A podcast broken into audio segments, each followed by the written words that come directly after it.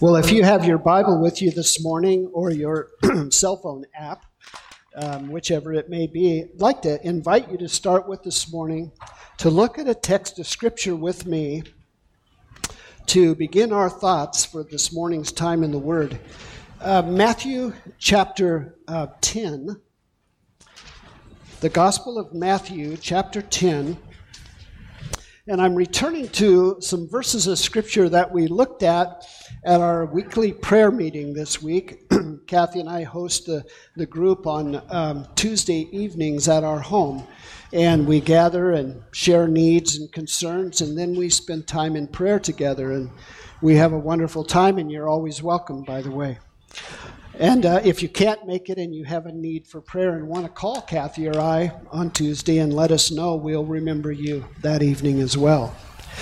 But um, I was telling the group that uh, I had the grandkids over a week or so ago, and it's springtime, of course, and in my backyard, uh, thanks to the Bonstroms in many ways for all the trees that they planted, I have plenty of room to put up uh, bird houses. And so I have a half a dozen bird houses up in my trees. And uh, every springtime, uh, on Mr. Gunther's instructions, I clean those birdhouses out because he said birds like clean houses to build their nests in. And um, he's right. And so for years I've been doing that, but I hadn't included the grandkids. So the grandkids were over and um, we walked around and they watched me put up ladders and, and uh, clean out the, uh, all of those little houses. And, and we had a great time together and I taught them about lessons uh, that I had learned from Mr. Gunther. Well, this drew me to this passage of Scripture, and it's one that we know fairly well, and I know that we appreciate. In chapter 10 of Matthew, in beginning at uh, verse 29, 29 through 31, there's just three verses for now that I'd like you to see. It says there, uh, Jesus is speaking to the people and he has, uh, of course, given them some warnings about not who to fear and whom not to fear. In verse 28, he tells them, uh, Do not fear those who merely can kill the body, but are unable to kill the soul. But rather fear him who is able to destroy both soul and body in hell. And then in verse 29 are these beautiful verses he says, Are not two sparrows sold for a cent? And yet not one of them will fall to the ground apart from your Father. But the very hairs of your head are all numbered. So do not fear. You are of more you are of more valuable than many sparrows. So, with this simple illustration, and, and I always often picture the Lord Jesus teaching a group of people, the disciples, and the crowd that's gathered. Perhaps there were some sparrows about in the trees around them, or maybe trying to build their nests up under the rocks. Who knows? But often I think he just looked and, and just saw an illustration and used it. And so he says, for instance, two sparrows.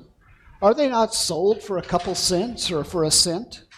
And yet I tell you, you're of much more value than the sparrows. And yet not one of those sparrows falls to the ground. In other words, not a single sparrow dies without the awareness of God the Father. And then he says, The very hairs on your head are all numbered. That's how intimately aware he is of you and your life and your circumstances and the condition of your soul. So he's using this illustration about the sparrows. And I yesterday afternoon I was thinking about this verse again, and I thought I think I'll just do a little research here and see what I find out. So I wanted to find out how many birds die annually on planet Earth. And of course, we're sure that it's an estimate.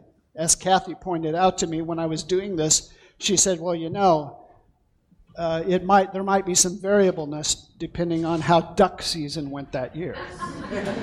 Leave it up to Kath to throw that in there. But you know how many birds die annually?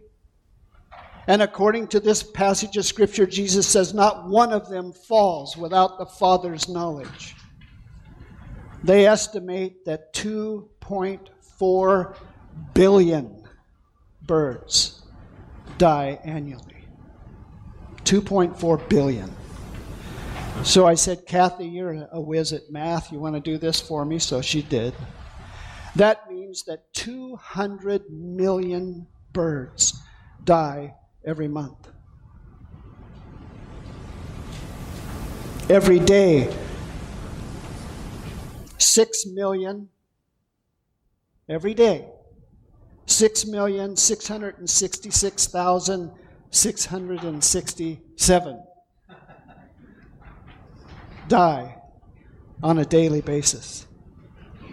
In the hour that we will spend together today for worship service, that estimate breaks down to 277,778 birds will die and fall to the ground with the, with the Father's full knowledge during this worship service. Which breaks down then further that every minute of this service throughout the world, an estimated 4,630 birds will fall to the ground. And according to Jesus, not one of them will fall apart from God the Father's knowledge. And then here's where I was shocked by the passage because I'd never seen this connection before. When you come to the next verse in this chapter, verse 32, it begins with the word therefore, which means what I just now said about the birds, about the sparrows, about the hairs of your head, what I just now said about the Father's full knowledge of every one of them, and that you are of more value than many sparrows. Then he says, therefore. Listen carefully to verse 32 and 33. Therefore, everyone who confesses me before men, I will also confess him before my Father who is in heaven. But whoever denies me before men will also, I will also deny him before my Father who is in heaven. I had never seen that connection before. I'd never seen him apply the lesson of the sparrows, the value of our souls, and the knowledge of God the Father of each of us. I'd never seen him apply it that way. That just as a, as a bird falls to the ground and is known by God the Father, so every time any one of you confess me before men, I acknowledge that as I acknowledge a bird falling to the ground. Isn't that fascinating? And what a staggering thing. Think who we're talking about now. We're talking about God, the God of heaven and earth, the God of the whole fabric of creation and all the universe, this great and glorious God. He is the one before whom Jesus will confess your name if you acknowledge Christ and are unashamed of Him, and you acknowledge Him and confess Him before men, the unbelieving world that we live in. That's pretty staggering, isn't it? Every once in a while, you might hear of somebody, uh, and they'll say, Oh, by the way, I was talking to so and so the other day, and he brought you up. And he spoke well of you and how you did on that project or that job or whatever. It's always nice to hear that somebody has a kind word to say about us, isn't it?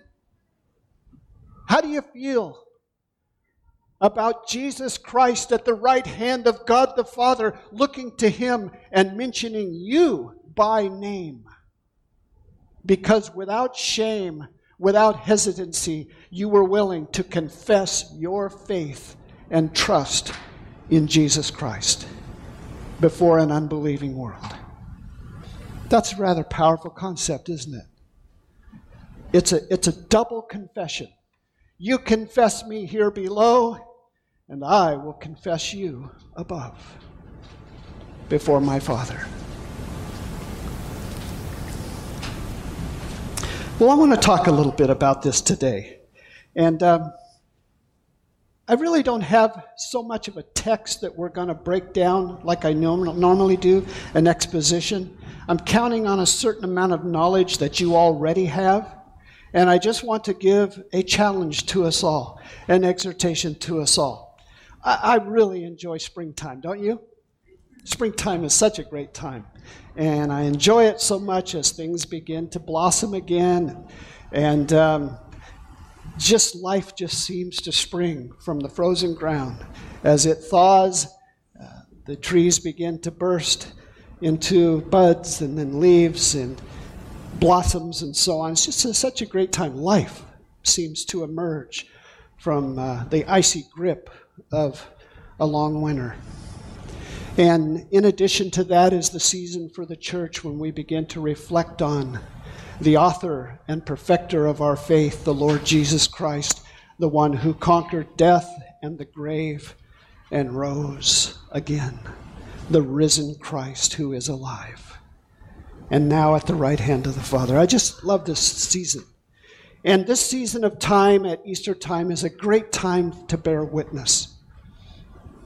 I was just imagining a conversation, imagining any one of you who are believers in Christ, any one of us, and just bumping into somebody at Walmart or at the post office or up at Harvest Foods or who, who knows where. We just bumped into them.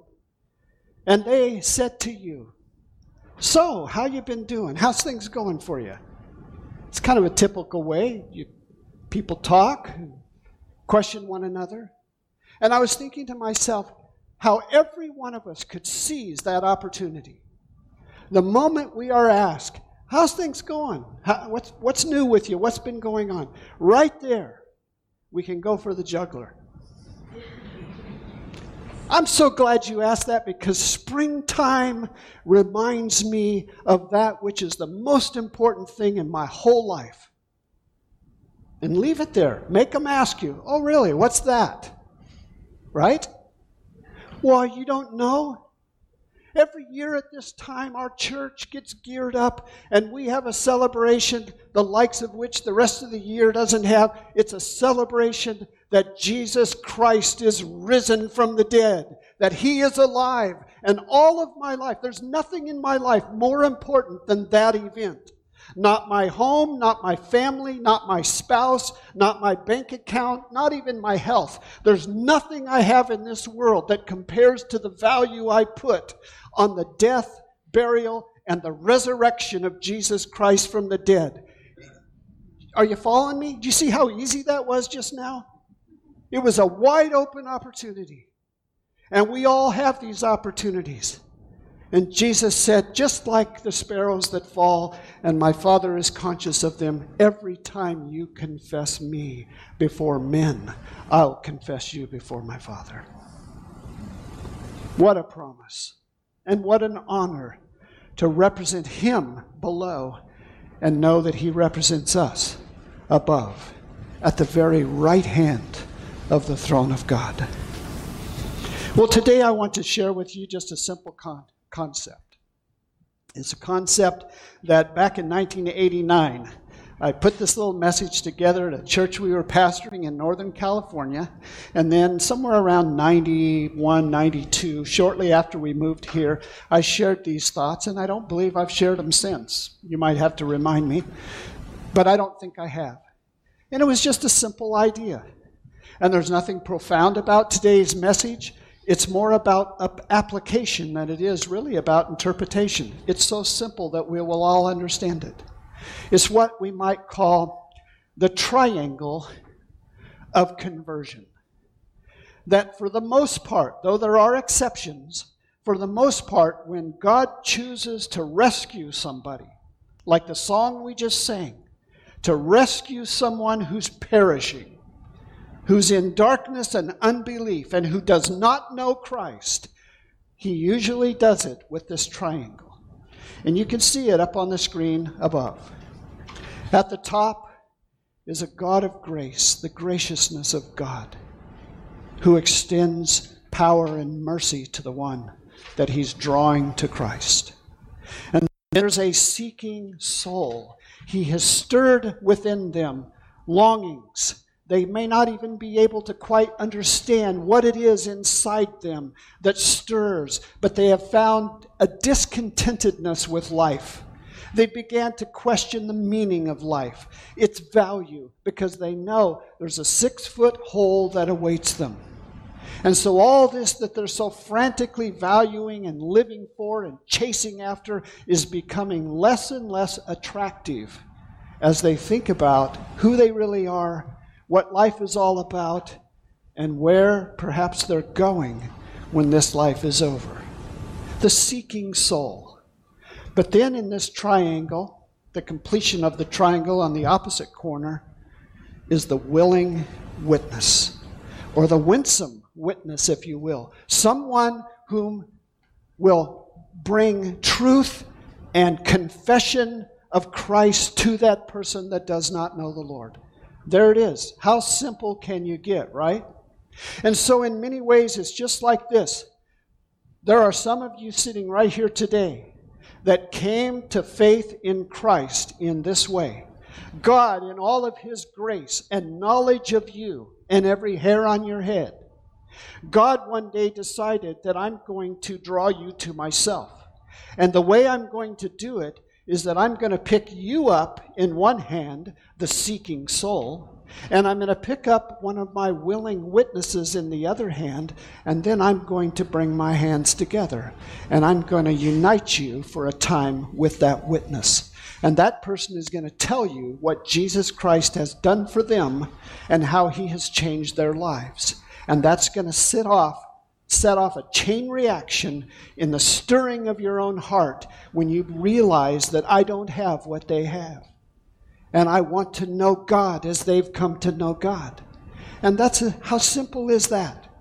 And when we look in Scripture, when we look at the Scriptures, for instance, the book of Acts, for one, in, in, the, in chapter 10 of Acts, and you don't have to turn there, in chapter 10 of Acts, we have the, the record of of Simon Peter, who's up on a rooftop meditating and praying.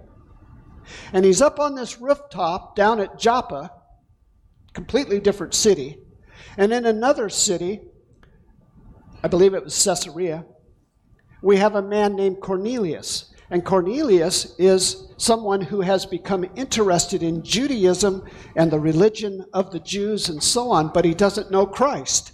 He has not been in contact with the gospel yet.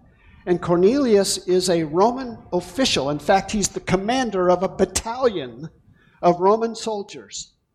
And God speaks to Peter, and he also speaks to Cornelius, and then he scoops them up. I'm simplifying the story, and he brings them together by drawing Peter over to Cornelius's home. And there, Peter begins to witness to them.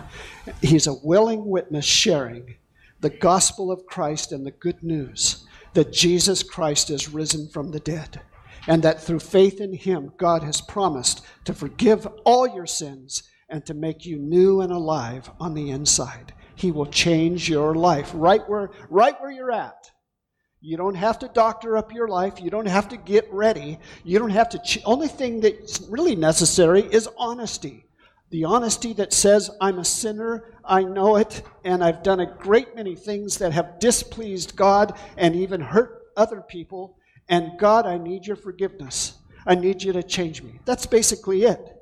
The seeking soul that wants relief from the pain or shame or guilt or regret of a past lived without God. And they want to come home, home to God. And so God scoops up Peter in one hand and scoops up Cornelius in the other, and he brings them together. We see another account like that in Acts chapter 16. The Apostle Paul. He enters this particular uh, town of Philippi, a Roman province, And there he goes down to goes down to the riverbank. And there along the riverbank are some women who have gathered. And there amongst them is a woman named Lydia. And it says in that text that Paul went, began to witness to them, and the Lord opened Lydia's heart, and she believed the message Paul was bringing. What did God do? In a most unlikely place, along a riverside, for goodness, the banks of a river. Maybe they were washing clothes. I, I don't know fully what was going on. It says sometimes they had prayer meetings there. But Paul and Lydia God brought them together. And her, her, her family ended up turning to the Lord as well, and God did a wonderful work in them all. Again, the triangle of conversion. And the wonder that you and I get to be part of that triangle. we get the honor of being those who confess Him before men and are His witnesses. There in that same town, you remember there was a stir because of the preaching. Paul and Silas got thrown in jail. They beat him, they beat him up first, whipped him, threw him in jail, and around midnight they were praying and singing hymns from the jailhouse.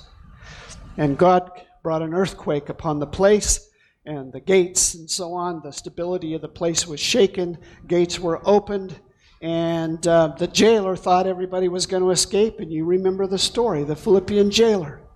Here's this, this Roman jailer who is responsible for guarding these prisoners. And what does God do? Well, he, he brought Paul and Silas in there, and here's the Philippian jailer, and he was about to take his life because he thought the prisoners were going to escape. And Paul stopped him and said, Do not bring any harm to yourself, for, for we are all here. Right? And the Philippian jailer said, What must I do to be saved?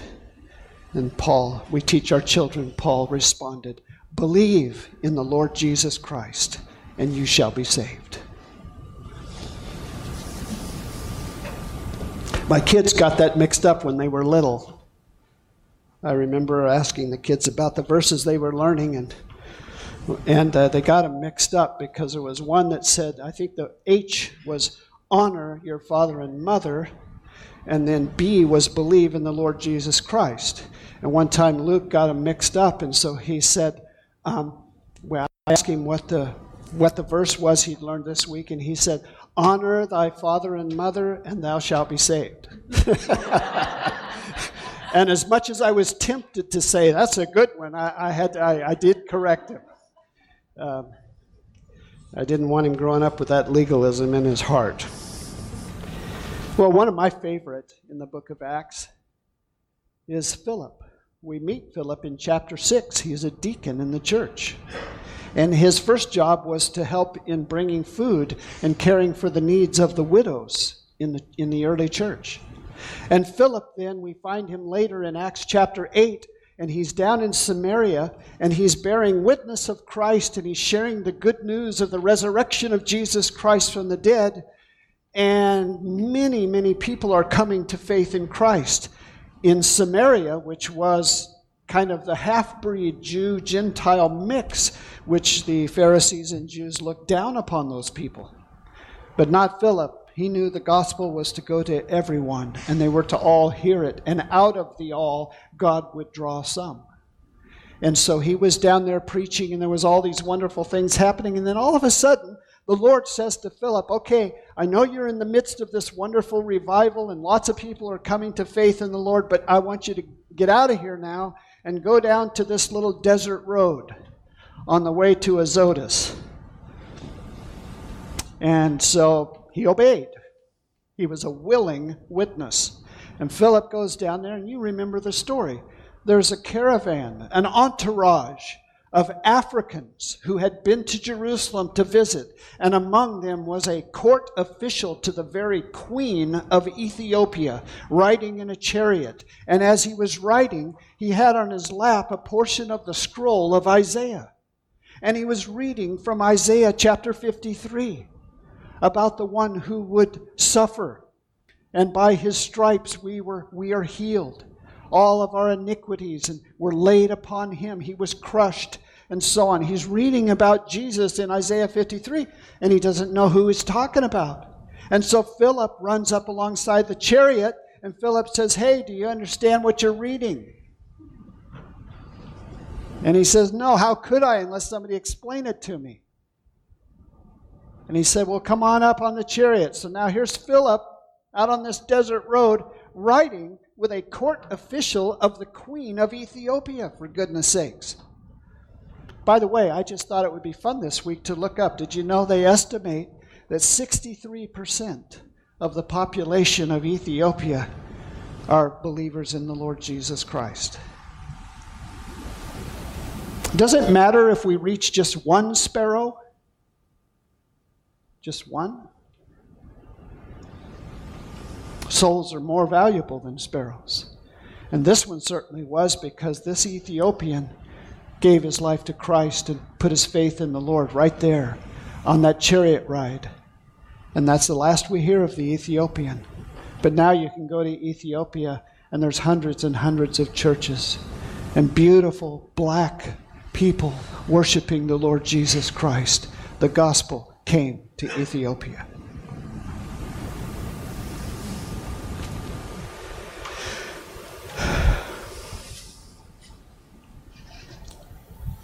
I'm almost done.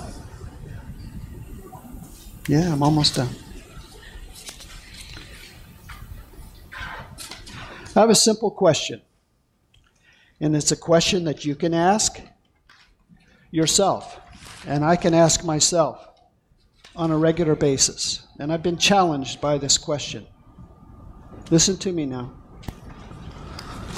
Jesus said, If you confess me before men, I will confess you before my Father in heaven. Does God give us any opportunities to confess Christ? Every day. Do we come in contact with people? So here's the question When I walk into Walmart, when I go to the hardware store, when I'm talking over the back fence to my neighbor, when I go for a walk with my dog and I talk to several people, when I'm out and you're out interacting with people, I want to give you a challenge. It's a challenge I'm going to give to myself as well. And it comes in the form of a question. I dare, I dare you. Remember back in school? I double dare you.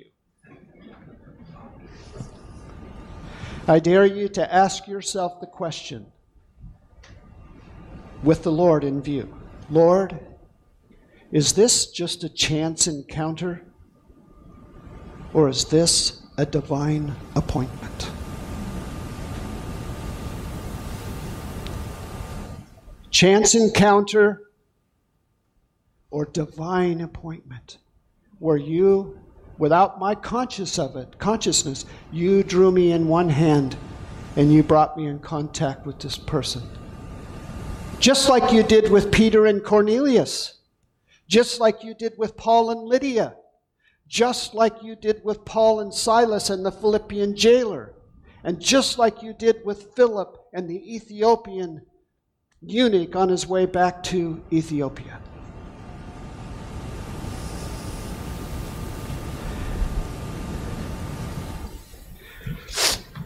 It's been over 40 years now, but I, I can see it just as clear. Within the first few weeks after the Lord changed my life and came into my life, called me to Himself and opened my blind eyes to who He is, I had gone up to visit some friends, and I had these buddies. We used to ride uh, dirt bikes together. We had some pretty hopped up dirt bikes. And um, I had a 250 KTM that was all hopped up, and we, we rode the, the mountain trails, and there were several places for hill climbing, and we used to do hill climbing. And uh, I never did break my neck. How, I don't know. But we used to do that, and there was a network of a half a dozen or more of us. But I had this friend, his name was Sean. And Sean and I had been buddies all through junior high and up through high school.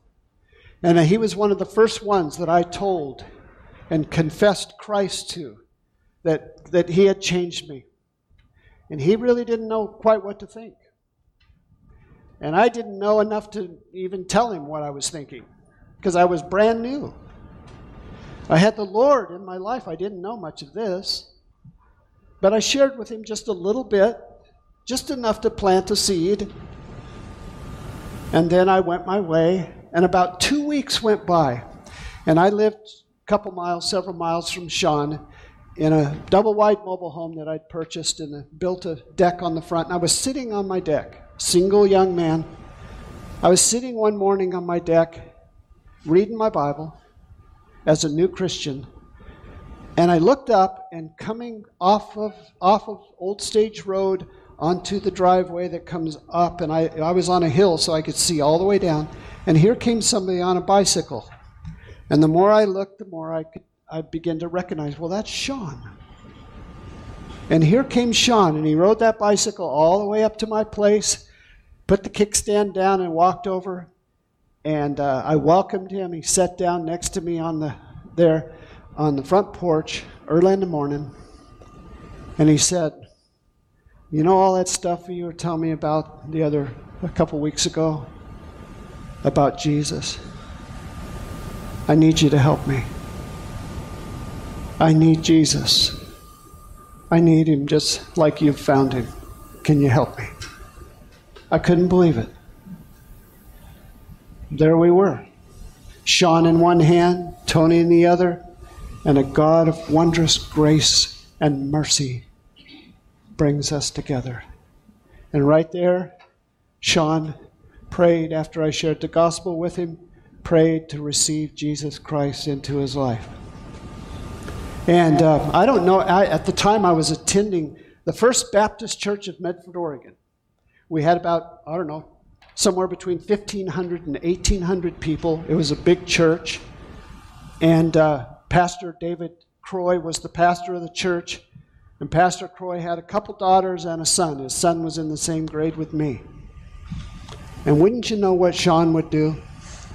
Sean came to faith in Christ began attending church with me, started going to Bible studies and youth meetings and things like that.